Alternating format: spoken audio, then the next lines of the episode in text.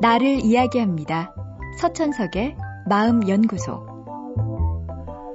분수에 맞게 살아야 한다는 말이 있습니다. 분수를 지키자. 분수에 어긋난다는 말도 하죠. 분수로 하면 뭐 2분의 1, 5분의 3과 같은 숫자인데 왜 분수에 맞게 살아야 한다는 말이 나왔을까요? 분수에는 분모와 분자가 있죠. 아래쪽에 있는 것이 분모, 위쪽이 분자입니다. 엄마가 아이보다 크듯 분수는 분모가 분자보다 커야 합니다. 분자가 분모보다 더 큰 분수도 있지만 우리는 그런 분수를 가분수, 즉 가짜 분수라고 합니다. 아침부터 머리 아프게 웬 수학 이야기냐고요?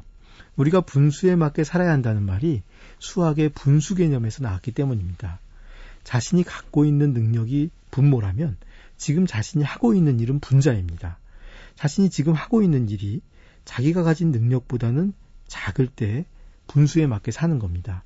하지만 세상은 우리에게 능력 이상의 것을 요구하기도 하고 때로는 우리가 욕심 때문에 자기 능력 이상의 일을 떠맡기도 합니다. 어떤 일을 맡는다는 것만으로 자기가 더 대단한 사람이 된 것처럼 느끼고 남들도 좋게 봐줄 것이라고 생각하니 욕심을 내는 거죠. 이게 바로 분수에 어긋나게 사는 겁니다. 요즘의 사회는 분수에 맞게 살면 왠지 손해보는 느낌이 드는 것도 사실입니다. 그 일을 하기에 턱없이 부족한 능력을 가진 사람들도 자리를 꿰차고 앉아서 거들먹거리는 모습을 보자면 뭐 나라고 못할 게 뭐 있냐 이런 생각도 들죠. 하지만 분자가 분모보다 크면 가분수가 되듯 우리의 인생도 내가 하는 일이 내 능력을 넘어서면 가짜 인생이 됩니다. 남들이 혹시 내가 모자란 것을 알까봐 전전긍긍하게 되고 그런 두려움 때문에 괜한 호기를 부립니다.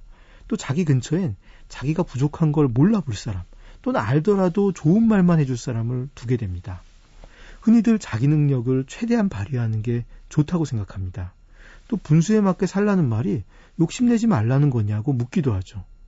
욕심내시고 자기 능력을 개발하는 건 좋습니다. 분수에 맞게 일을 하면서 꾸준히 더 능력을 개발해서 앞으로 더 큰 일을 하실 수도 있을 겁니다.